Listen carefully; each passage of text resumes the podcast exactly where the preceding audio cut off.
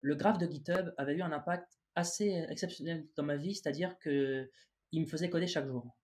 Des fois, on construit un produit pour comprendre le produit à construire, euh, c'est-à-dire qu'on vise mal et en fait, c'est en pivotant et en parlant à ses clients bah, qu'on finit par comprendre quel produit construire. Il a fallu 6 à 8 mois pour vraiment me refamiliariser avec l'environnement JavaScript qui avait beaucoup évolué. On a eu l'arrivée de React, on a eu l'arrivée de Vue.js entre-temps. Moi, j'ai un problème, comme beaucoup de gens, c'est que je commence la journée à 10 tâches, travaille toute la journée à fond, et le soir, j'en ai 11. Alors, le problème de ça, c'est que j'ai plein de tâches en fait comme ça de la vie de tous les jours que j'essaie de faire. Euh, coder aussi chaque jour, je me force à coder chaque jour, je me force à faire un peu de marketing chaque jour. Vous écoutez le podcast Dev Theory Interviews. Des discussions autour du JavaScript avec ceux qui l'utilisent au quotidien. Qu'ils soient développeurs front ou back-end, freelance ou employés, CEO ou CTO. Nous allons parler de l'écosystème JavaScript avec toutes ces personnes qui y contribuent. Écoutez-nous aujourd'hui pour ce nouvel épisode de Dev Theory Interviews. Bonjour Julien. Salut. J'espère que tu vas très très bien. On se retrouve aujourd'hui pour Dev Theory Interviews euh, pour en savoir un peu plus sur ton parcours. Alors pour ceux qui, euh, qui nous écoutent actuellement, euh, pour te dire actuellement tu es le fondateur donc de Prospect With, on va en parler. Tu as été lead développeur chez Crisp et tu as, tu as été également growth hacker chez The Family. Donc la première question que j'ai envie de te poser, c'est comment tu te présentes euh, comment tu te présentes aux gens actuellement et qu'est-ce que tu fais au quotidien? Euh, bah, Aujourd'hui, je me présente comme euh, un fondateur de ProspectWiz euh, et je dirais que je me, quand je suis à, comment je me présente aux gens, fondateur de ProspectWiz et après ce que je fais au quotidien, c'est essentiellement du JavaScript, beaucoup de JavaScript. et beaucoup de bots, beaucoup de JavaScript, un peu de marketing aussi, on pourra en parler. Après, j'ai des tips euh, sur, sur ces sujets-là aussi, qui sont des sujets importants. Euh, mhm. Parce que je pense que, tu vois, il m'a fallu du temps avant de devenir vraiment full stack. Euh, et mine de rien,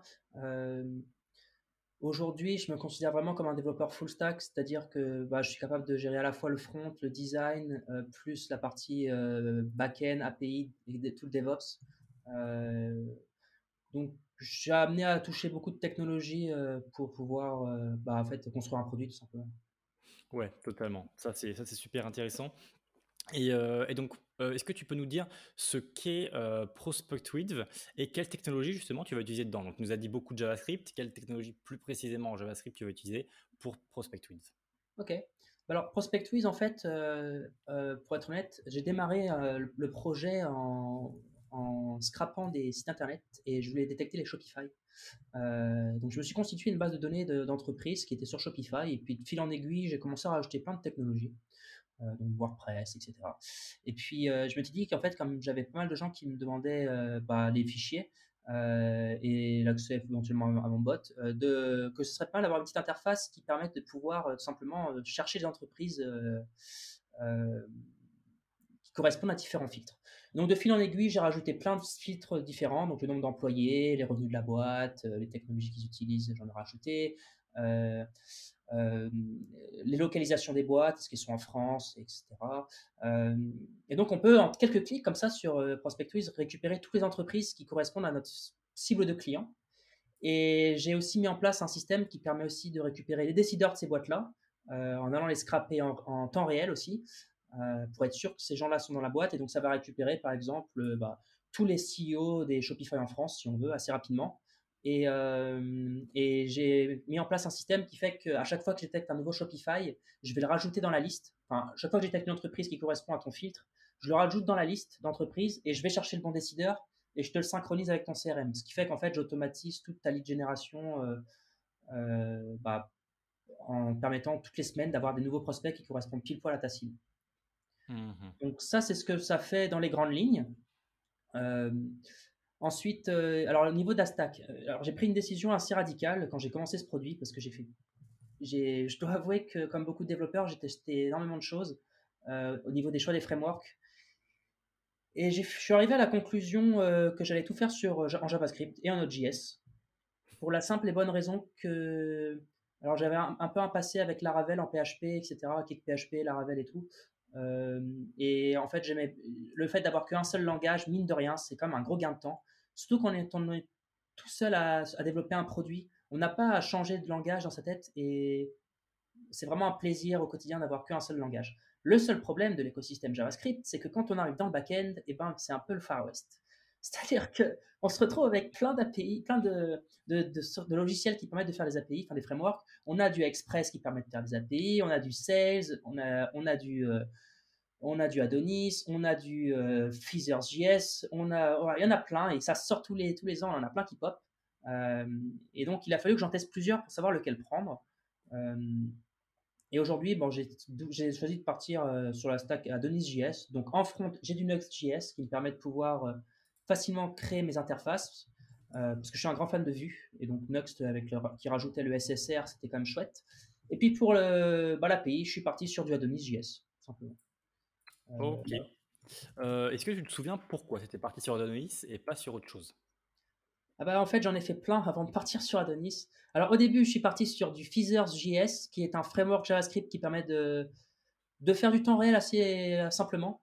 Euh, euh, honnêtement c'était un peu bancal quand j'avais fait et je me voyais, je cherchais, en fait je cherchais un, framework qui était simple et surtout qui se basait sur un peu la philosophie de Laravel.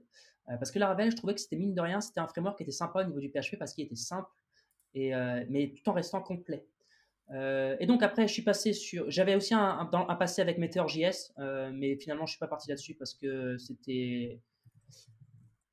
On pouvait, en fait, euh, Meteor.js, c'est un framework qui permet de faire du temps réel aussi euh, très facilement. Le seul problème de Meteor, c'est que on arrive très vite à la conclusion de est-ce qu'on a besoin d'avoir du temps réel partout, à tout moment? Est-ce que finalement avoir une simple API qui nous file des données en statique qu'on appelle de temps en temps, c'est pas suffisant? Euh, et je, donc, pour mon cas de mon produit, c'était clairement suffisant. Donc, je suis passé sur du Feathers.js. Je sais pas, ça marchait pas très, ça marchait pas suffisamment bien. Donc, je suis passé sur. Euh, euh, j'ai testé du 16JS aussi, qui est un autre framework JavaScript fait sur Node, qui était très bien. Le seul problème de 16JS, c'est qu'il n'y avait pas de migration. C'est-à-dire que quand on veut mettre à jour une base de données, on écrit des fichiers, de on écrit des migrations en fait dans un fichier qui va permettre de dire à la base de données, bah, rajoute cette colonne-là dans cette table, crée cette table-là, supprime-moi cette colonne-là, etc. Et en fait, il n'y a pas de système de migration. Donc, c'est un peu l'enfer parce que, bah, en fait, on est tout le temps obligé à chaque déploiement d'aller modifier à la main euh, la base de données. Mmh. Et donc, j'ai fini par abandonner 16JS, que j'aimais beaucoup d'ailleurs. Je trouvais ça intéressant, la, la, philosophie derrière. Et je suis passé sur Adonis. Et puis après, quand j'en ai trouvé un qui marchait, euh, bon, je suis resté dessus. Et là, ça fait combien de temps que tu es sur Adonis? Bah, j'ai commencé le projet quasiment sur Adonis, hein, donc ça doit faire deux ans à peu près. Ok, ok. clairement, c'est le framework qui te convient et que, que, que tu connais bien actuellement.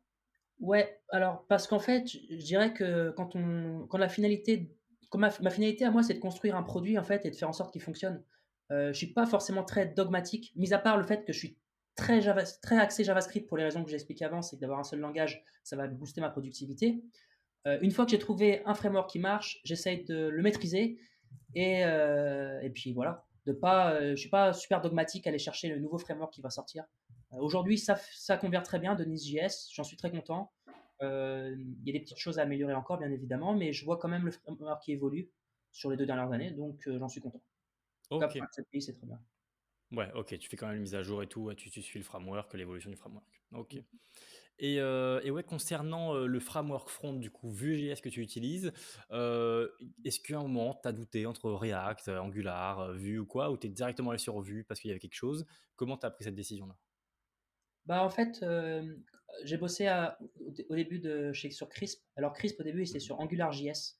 Et ils sont restés longtemps sur AngularJS. Et le problème, c'est que comme Angular, à un moment, ils ont décidé te passer toi TypeScript. Et en fait ça n'avait plus rien à voir avec AngularJS les breaking il y avait vraiment plus rien à voir entre AngularJS AngularJS et Angular 2 euh, je crois à l'époque. Donc en fait euh, j'ai bossé un peu avec Angular. Euh, j'ai fait un peu de React aussi. Et puis je sais pas un jour je suis tombé sur Vue.js et j'ai fait j'adore j'ai adhéré tout de suite à à la, à la philosophie des single file components j'ai trouvé j'ai trouvé que philosophiquement en termes de productivité c'était absolument génial euh, et du coup, bah, en fait, euh, c'était un des rares frameworks où, où le lendemain, j'ai décidé que j'allais faire que ça.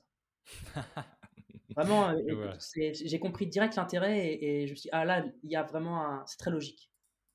Ok. Ouais, je vois, je comprends totalement. Et, et pour le coup, les, les, les SFC, ouais, les Single File Components, j'aime beaucoup aussi, et encore plus avec euh, Nuxt, euh, surtout Nuxt Free et les auto-imports en fait. Quand tu vas utiliser donc Nuxt Free avec les Single File Components, euh, tu vas automatiquement avoir les auto-imports de tout ce qui est ref, watcher, quoi que ce soit. Donc tu n'auras même plus besoin, en utilisant donc la Composition API, tu n'auras même plus besoin de faire un import ref from view. Tu utilises directement ton ref parce que Nuxt va t'auto-importer tout. Donc c'est vraiment tu as, un single file component qui est, qui est, très léger, qui est très lisible, et c'est un vrai plaisir. Et pour le coup, euh, ouais, Vue.js, j'ai également pris par rapport à toutes ces raisons-là. Ouais. Et d'ailleurs, même je vais super loin, parce que moi, dans mes single file components, j'ai euh, mes fichiers, mes, mes, traductions, euh, parce que le site actuellement Prospectwiz, il est en trois langues, donc espagnol, anglais et français, et ben mes mmh. traductions, elles sont dans chaque fichier composant que pour. Donc le composant n'a que. J'ai un fichier de composant, un fichier de traduction global avec les trucs normaux, le global, etc. Mais en fait, chaque composant les, a aussi ses propres fichiers de traduction à l'intérieur, en bas de chaque fichier. Et j'ai vu même, j'ai même les, les routings dans les pages. Ok. Donc en fait, euh, finalement, mes, mes composants, ils ont euh, euh, le HTML, le JavaScript, le CSS, quand il y en a, parce que je suis sur Tailwind. Mhm. ils ont aussi les traductions et en plus, des fois, les pages, les routines. Ok, d'accord, je vois. Ouais, là, on est vraiment dans la vraie philosophie du component où tout est à un seul endroit et on réutilise après à, volonté. Ouais, non, c'est pas bête. J'avais pas entendu parler de cette stratégie de, de, mettre les fichiers de traduction dans les components, mais je trouve ça intéressant pour aller simplement les modifier au lieu d'aller chercher l'index dans le bon fichier JSON ou aller chercher le bon fichier ou quoi que ce soit. C'est vrai que je trouve ça que c'est au niveau de gestion du, du, des langues, je trouve ça plus intéressant. Ouais et tu gagnes du temps, beaucoup de temps. Mmh, ça, ça a l'air. Ok, je vois. Bah, c'est super intéressant tout ça. Et euh, donc là, tu nous as parlé que tu avais un nouveau système, enfin, tu avais également un système de, de langue, donc de, de multilangue. Euh, est-ce que tu peux nous dire euh, quel outil ou service externe tu vas utiliser, par exemple pour du bug tracking ou, pour la performance ou quoi que ce soit? Est-ce que tu as des services externes que tu vas utiliser sur ProspectWidth et voilà, que, que tu utilises assez souvent quoi? Bah, sur le bug tracking, j'utilise Sentry.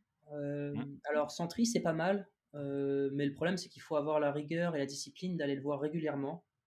Euh, parce que, bah, en fait, l'installer, c'est facile, mais aller voir chaque semaine, une ou deux fois par semaine, les, les, exceptions qui ont eu lieu et, y aller les corriger, c'est bah, de la discipline. Alors, j'avais même d'ailleurs une, une, habitude dans le Resilience Club sur aller voir Sentry et aller corriger de temps en temps les, les, mmh, exceptions. Mmh. Euh, maintenant, euh, euh, j'ai testé un peu aussi le truc là qui enregistre l'écran. Comment ça s'appelle ça? Log Rocket. Ok, ouais. Mais très cher. C'était super cher Log Rocket. Je crois que c'est 500 euros par mois le premier, le premier plan. ah oui, ah oui, regarde pas. Ouais, ouais, c'était, c'était. Du coup, en fait, j'ai fini par tester la période d'essai et j'ai pas été plus loin. Mais honnêtement, ça marchait pas mal, c'était chouette. Euh, par contre, euh, j'ai testé aussi, après pour la performance, moi j'utilise que Lighthouse. Ok, ça me permet de voir à peu près ce qui fonctionne. Après, éventuellement, pourquoi pas mettre un, un, truc un peu plus puissant euh, pour aller voir sur le serveur qu'est-ce qui se passe, le temps de réponse de chaque, hmm. chaque requête. Après, je sais que Sentry le fait. Ils ont aussi un, outil de performance intégré euh, avec leur, euh, leur log trail, etc. Euh, qu'on peut mettre. Je l'ai jamais utilisé, mais je sais que si tu utilises Sentry, tu peux aussi gérer ça via, via cet outil. Quoi. Ok, je savais pas. Bon, ça va. Mmh et tu as parlé de The Resilience Club là, à l'instant. Donc ça, c'est un, Est-ce qu'on considère ça comme un side project ou comme un, un, projet que, que, qui, est, qui, est, également important, aussi important que Prospect vous Donc parle-nous de The Resilience Club et comment tu vois ce projet. Alors, bah, en fait, alors ça s'appelle resilience.club pour ceux qui veulent tester. Et c'est parti d'un constat assez simple. Je l'ai lancé il y a un an. mais c'est vraiment un side project. Alors ça, j'ai pas vraiment d'ambition business dessus. En fait, le truc, c'est que j'avais un problème, c'est que le graphe de GitHub avait eu un impact assez exceptionnel dans ma vie, c'est-à-dire que il me faisait coder chaque jour. Parce qu'à chaque fois, en fait, j'essayais d'avoir les carrés euh, qui étaient verts. Et du coup, euh, ça, me, ça me créait une frustration si je cassais le strike, donc si, si je collais pas un jour, parce que j'allais pas avoir euh, le graphe qui allait vert. Et donc, en partant de ce concept-là, je me suis dit, tiens, ce serait marrant si je pouvais appliquer ce, ce graphe-là dans la vie de tous les jours pour d'autres tâches que le code. Et j'ai commencé du coup à développer cette petite app euh, qui me permet de pouvoir mettre des habitudes et cocher chaque jour en fait les habitudes que je fais. de manière à pouvoir bah, avoir mon graphe qui soit autogénéré aussi un peu la GitHub et essayer de me forcer et de me contraindre à faire un certain nombre d'habitudes chaque jour. Alors, j'ai commencé comme ça. Au début, je l'avais fait pour le marketing parce que moi, j'ai un problème, c'est que je suis tout seul à développer mon produit et que bah, quand on fait du produit et des démos avec ses clients, en fait, on fait, fait pas de marketing.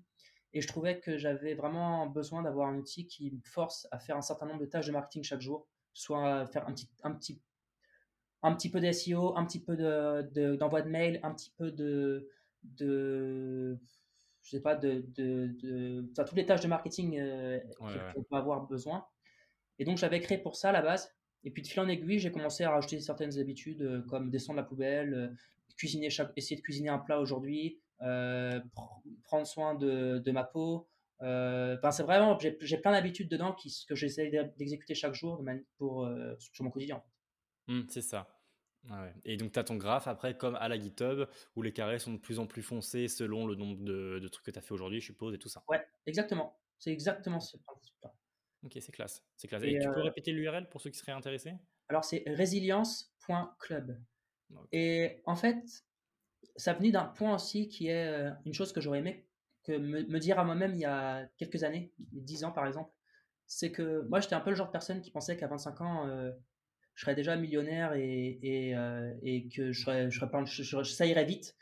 Et en fait, j'ai rendu, compte qu'avec, j'étais pas du tout quelqu'un de résilient. J'étais le genre de personne en fait qui, quand le projet ne marchait pas, et ben au bout de six mois, j'arrêtais et je passais à autre chose.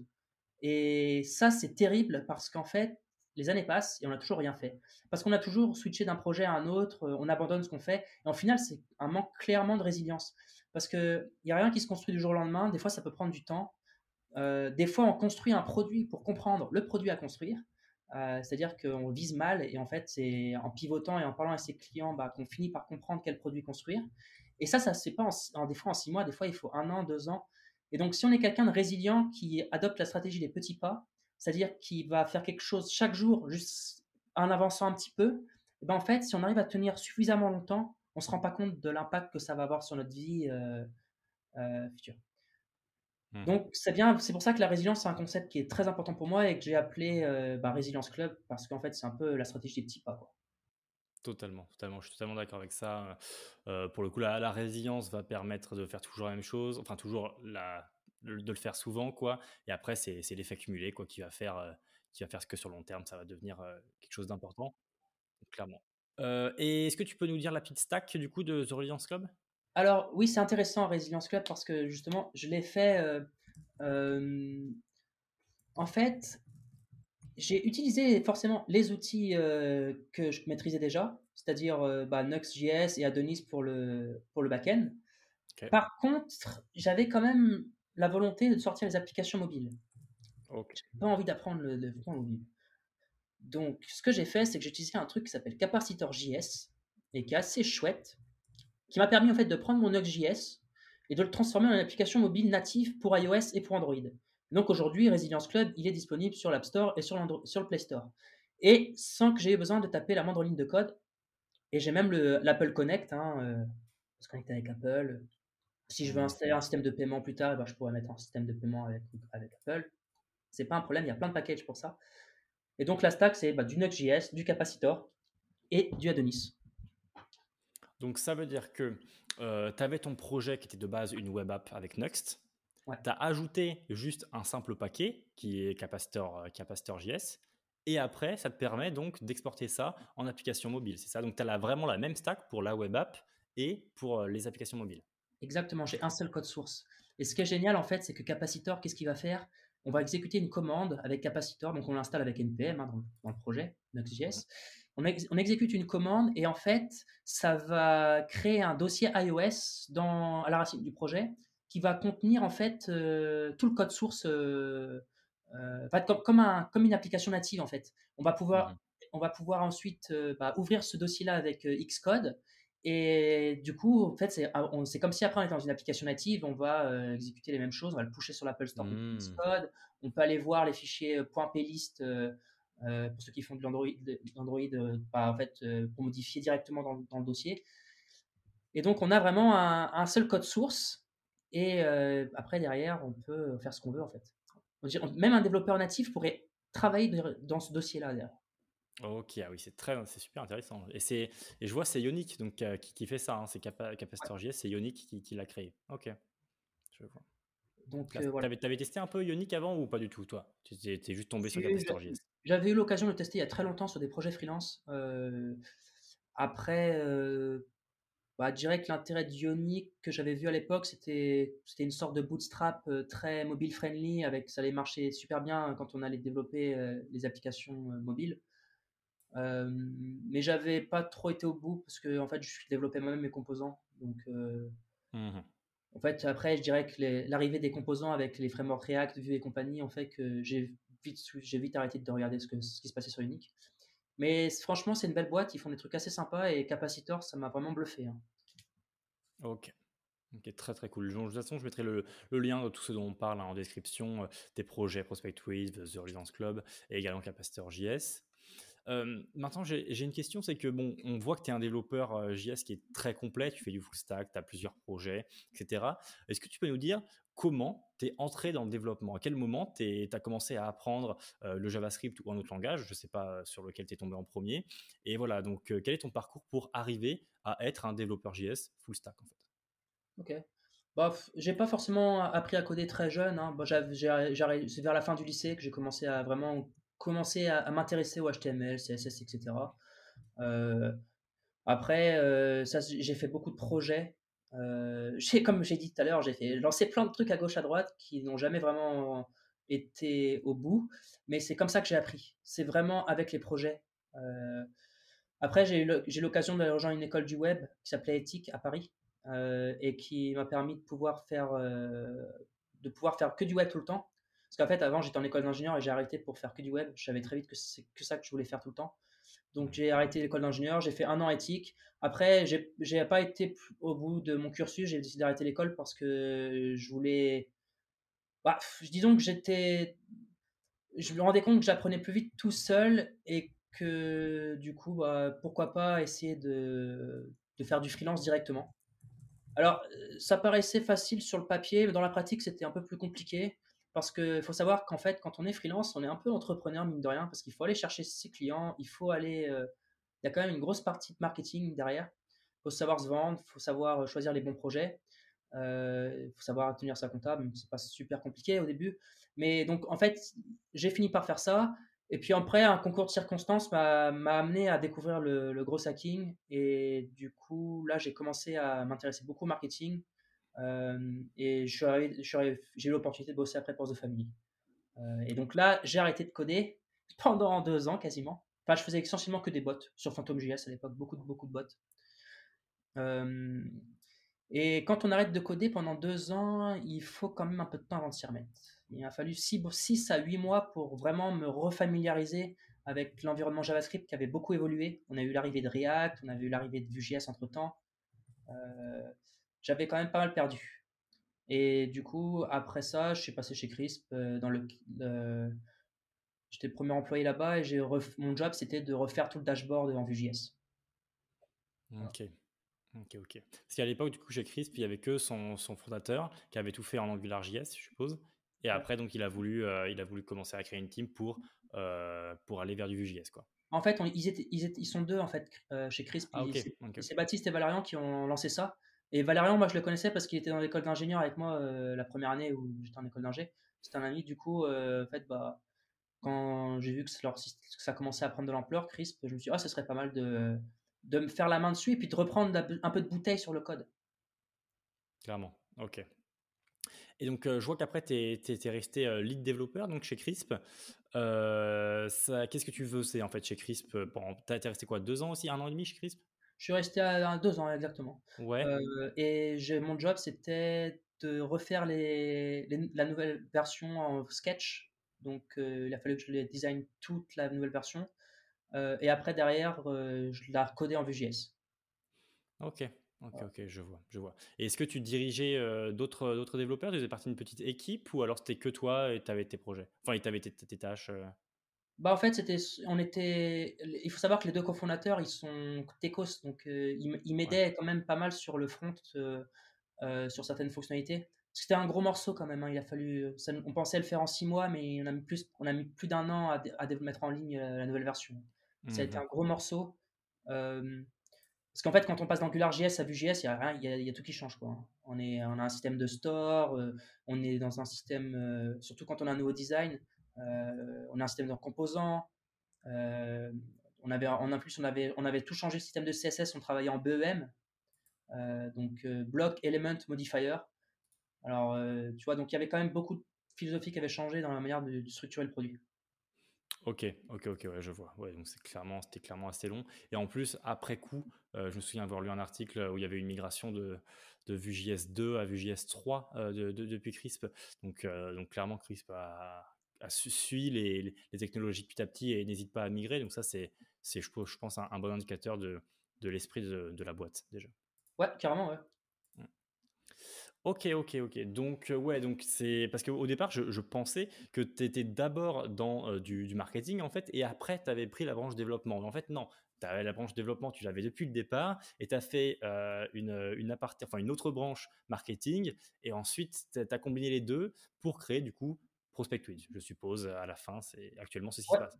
Exactement. Bah, en fait, dirais c'était d'ailleurs c'était un constat parce que en fait quand j'ai bossé chez The Family, mon job c'était assez simple. J'avais des startups qui venaient nous voir et qui venaient nous demander en fait comment on pouvait bah, faire venir du trafic sur leur site, augmenter leur rétention, les aider dans leur analytique. Enfin, vraiment c'était beaucoup de tâches très marketing.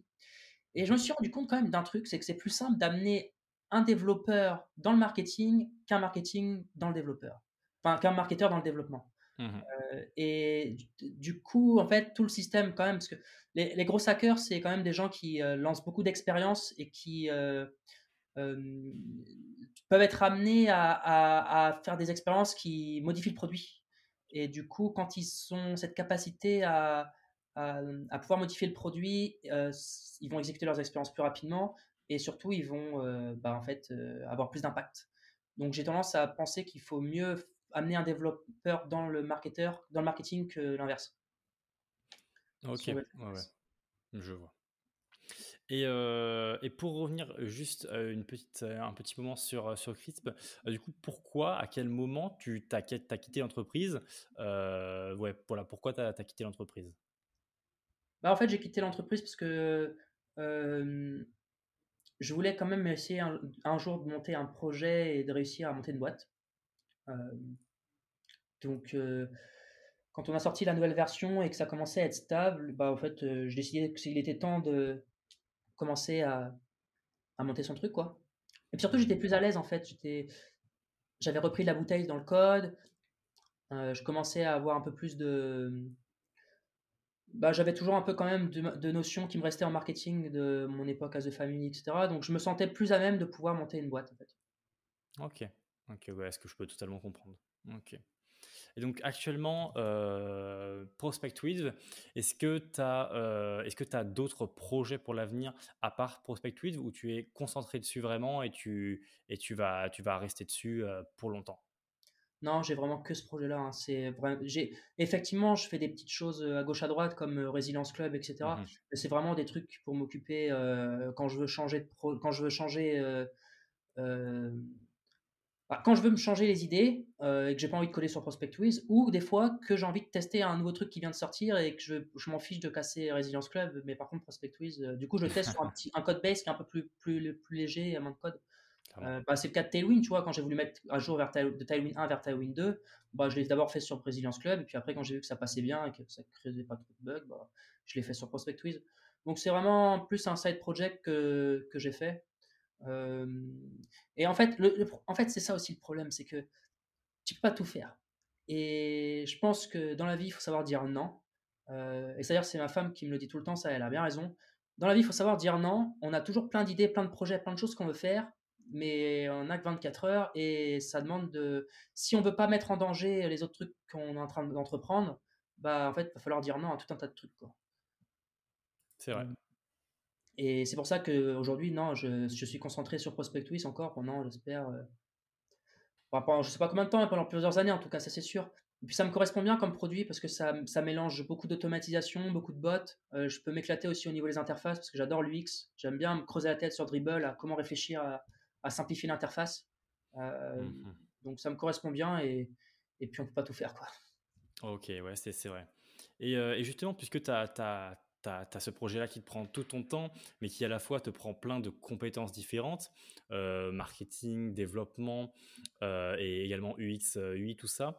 Euh, comment tu t'organises au quotidien pour, pour, pour, gérer tes tâches, pour, pour faire du développement, pour faire du marketing? Quelle est ton organisation justement pour gérer ce projet-là et gérer globalement ta vie de, de développeur fondateur en fait?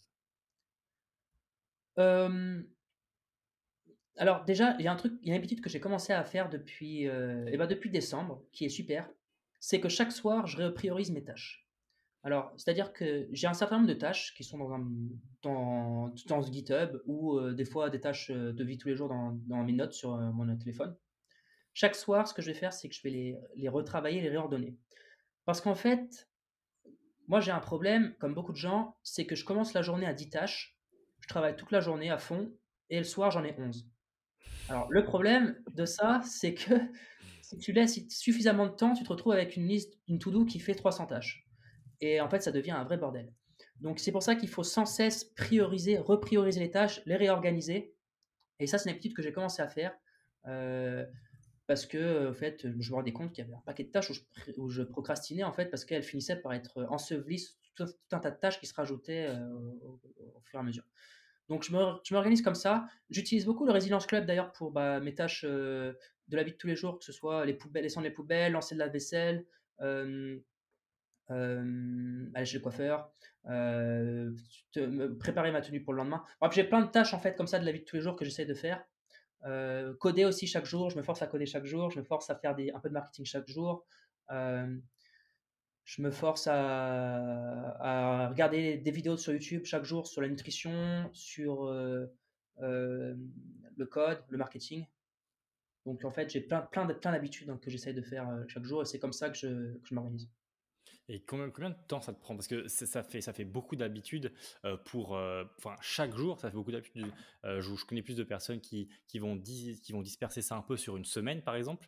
Mais si tu fais ça tous les jours, tous les jours, un tout petit peu, combien de temps tes habitudes te prennent par jour, en fait? Bon, je pourrais pas te donner un, un, une durée précise, mais ça occupe quand même le plus clair de ma journée. Hein. Mmh. Après, j'ai remarqué des trucs en fait. C'est pour ça qu'il faut être patient. Parce que, en fait, tes, habitudes que tu as, en fait, il faut les séquencer d'une manière intelligente. Je vais te donner un exemple. Imaginons que tu as deux habitudes. Tu as plein d'habitudes, mais tu en as deux. Une, c'est descendre les poubelles et l'autre, c'est d'aller courir. Et bien en fait, tu vas te rendre compte que c'est très intelligent de mettre l'habitude de descendre les poubelles juste avant d'aller courir. Pourquoi? Parce que tu as tes chaussures. Donc, tu vas aller courir, tu as juste à prendre la poubelle, descendre, tu les mets à la poubelle et tu, tu commences ton footing. Et donc, en fait, tu séquences tes habitudes de manière intelligente, de manière à ce que ça, ça, à ce que l'une amène à, faire l'autre, ou des fois que tu peux même faire les deux d'un coup. Si tu veux, si tu veux, dois écouter un podcast de code en même temps, rien ne t'empêche de le faire pendant ton footing. Comme ça, non seulement tu fais ton footing, mais en plus tu écoutes un podcast que tu peux, qui va te porter vers le haut. Donc en fait, tu vas faire deux, habitudes en une. Donc il y a vraiment cette logique de séquençage. Ok, c'est très intéressant, ouais, parce que du coup, en, en, répertoriant un peu tout ce que tu as à faire, tu vas trouver des, des patterns pour optimiser en fait ce que tu as à faire. Quoi. Exactement. Super, super. Si tu cuisines, bah, la vaisselle, tu vas le vider pendant que tu cuisines, tu vois, parce qu'il y a toujours des temps de pause quand tu cuisines. Mmh donc, tu vois, il y a, vraiment, mais ça prend du temps avant de les trouver et chacun a son propre euh, séquençage en fonction de ses objectifs de vie, tu vois. Bien sûr, bien sûr. Ok, ok, ok. Bah écoute, c'était euh, c'est super intéressant. Euh, j'ai une dernière question à, à te poser. C'est est-ce que tu aurais un conseil pour les développeurs JavaScript qui, bah, qui sont soit comme toi, c'est-à-dire qu'ils sont en entreprise et qu'ils ont envie de passer en, en, fondateur ou quoi, ou soit n'importe quel tout simplement développeur JavaScript pour l'aider au quotidien dans son, dans son développement alors, pour, pour, la première partie, le conseil de quelqu'un qui voudrait lancer une boîte, je dirais juste de retenir une chose, c'est que monter une boîte, c'est un jeu de cash, parce qu'en fait, au début, on construit un produit pour comprendre le produit à construire. Et, ça, on ne sait jamais combien de temps ça va prendre. C'est-à-dire qu'on part sur une idée initiale, on pense que ça va marcher, et donc du coup, euh, on va travailler dessus, mais en fait, au bout d'un an, on, se rend compte que c'est pas du tout ce qu'il fallait faire, il faut, faire, il faut pivoter légèrement, et du coup, beaucoup de code qu'on a tapé avant, bah, il est plus bon. Donc si on n'a plus de cash, qu'est-ce qui se passe? On arrête. Donc il y a aussi cette notion de résilience et, il faut très, beaucoup, très bien gérer son argent et, faire quelque chose qu'on aime. C'est très important. Parce que c'est dans les moments où on va vouloir arrêter que si on n'aime pas ce qu'on fait, que ça va être très facile d'arrêter. Bah, de toute façon, j'aime pas ce que je fais, alors je vais retrouver un job. mais si tu aimes ce que tu fais, tu vas quand même continuer à travailler dessus un peu, même si tu retrouves un job plus tard. Mais en fait, ces quelques pas-là, ils vont te permettre un jour d'atteindre ton objectif et de quitter ton job. Donc en fait, il y a, y a, vraiment cette notion de faire ce qu'on aime, résilience et, et, bien gérer son argent, c'est très très important. donc par exemple, je sais pas, hein, en France, il y a plein de cartes, hein, tu peux prendre ton chômage, tu peux mettre de côté chaque mois jusqu'à ce que tu aies suffisamment pour te, pour, pour te lancer. tu as tout ça. Et la deuxième question, c'était pour les développeurs JavaScript. je conseillerais de se, de se mettre une habitude qui consiste à pas chaque jour parce que c'est difficile. Moi, j'essaie de le faire, mais c'est compliqué. Mais plusieurs fois par semaine, de d'avoir une playlist sur YouTube avec coding, par exemple, une playlist où tu mets, on met toutes les vidéos de code dessus. Donc, par exemple, on peut s'abonner à ta chaîne sur YouTube. Euh, tu as plein de chaînes, tu as Fireship aussi. Bref, on peut mmh s'abonner à des chaînes sur YouTube de code. Et quand il y a une vidéo qui nous intéresse, on la met dedans. Et pareil pour les articles, on le met sur Instapaper ou sur un autre, notre logiciel Pocket. Et chaque jour, ou, chaque, plusieurs fois par semaine, on va se forcer à regarder une de vidéos de sa playlist YouTube ou de lire un article de sa playlist de Pocket. Mmh Parce qu'en fait, ça, sur le long terme, ça va avoir un impact énorme.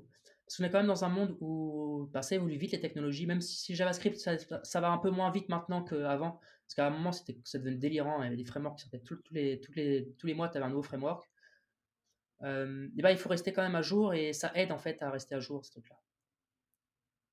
Ouais, bah écoute, je suis totalement d'accord. Euh, clairement, de toute façon, tout ça, c'est de la, c'est de la veille technologique, hein, en, gros, et la veille technologique pour, pour tous les développeurs, c'est, c'est vraiment essentiel. Et, et ce, ce, type de, euh, via YouTube, de se créer une petite playlist et tout, c'est vrai que c'est, c'est super intéressant. Et je pense que ça, ça peut en aider, ça peut en aider plus d'un. Ouais, c'est même ce que tu faisais avec ta chaîne YouTube, avec ton, ton club. Moi, je regarde bah, chaque semaine, je regarde tes vidéos le lundi quand tu les envoies avec, euh, tu nous mmh fais des condensés euh, des technologies. Et c'est très pratique parce que ça me permet de, aussi, euh, les semaines où j'ai pas forcément pu regarder des vidéos, et ben, je regarde le, résumé que tu nous as fait et ça permet de, bah, de voir en fait les, les nouveaux trucs. Quoi. Mmh, tout à fait. Euh, pour ceux qui veulent un peu plus d'informations, on parle du, club JS Master, qui est un club que je propose, euh, auquel euh, tous les lundis, j'envoie donc un résumé de la semaine de tout ce qui s'est passé dans le monde du JavaScript. donc c'est comme ça que qu'on s'est connu avec Julien, parce qu'il fait partie du club, et c'est un super développeur JS, donc j'avais voulu de faire j'avais envie de faire cette interview. Je te remercie beaucoup, Julien, pour euh, ce temps passé avec moi et pour ce temps passé avec les différents auditeurs et développeurs JavaScript qui vont nous écouter.